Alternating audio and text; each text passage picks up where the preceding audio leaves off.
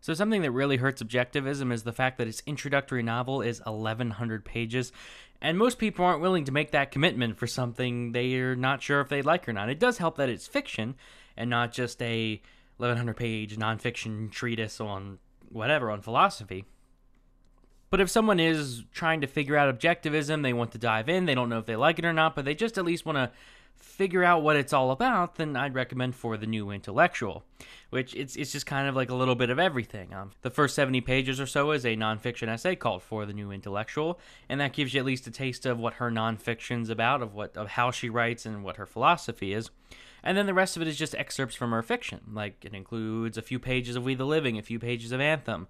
Uh, it includes some speeches from The Fountainhead, some speeches from Atlas Shrugged.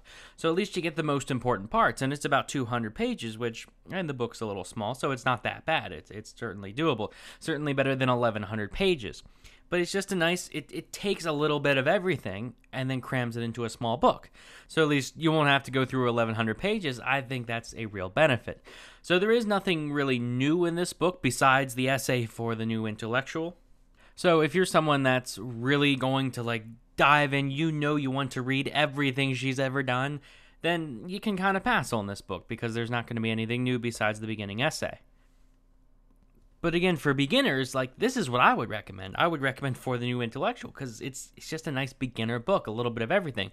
That and I usually recommend um, Goddess of the Market by Jennifer Burns as well because that's a nice biography of her life and it focuses on her philosophy, on her friendships, and her as a person. So really, if you're going to set out and you just want to figure out what objectivism is, you don't know if you like it, but you just want to figure it out in as few books as possible without reading all what six thousand pages she's written you could do for the new intellectual and goddess of the market. That gives you a good overview of pretty much everything in just two books.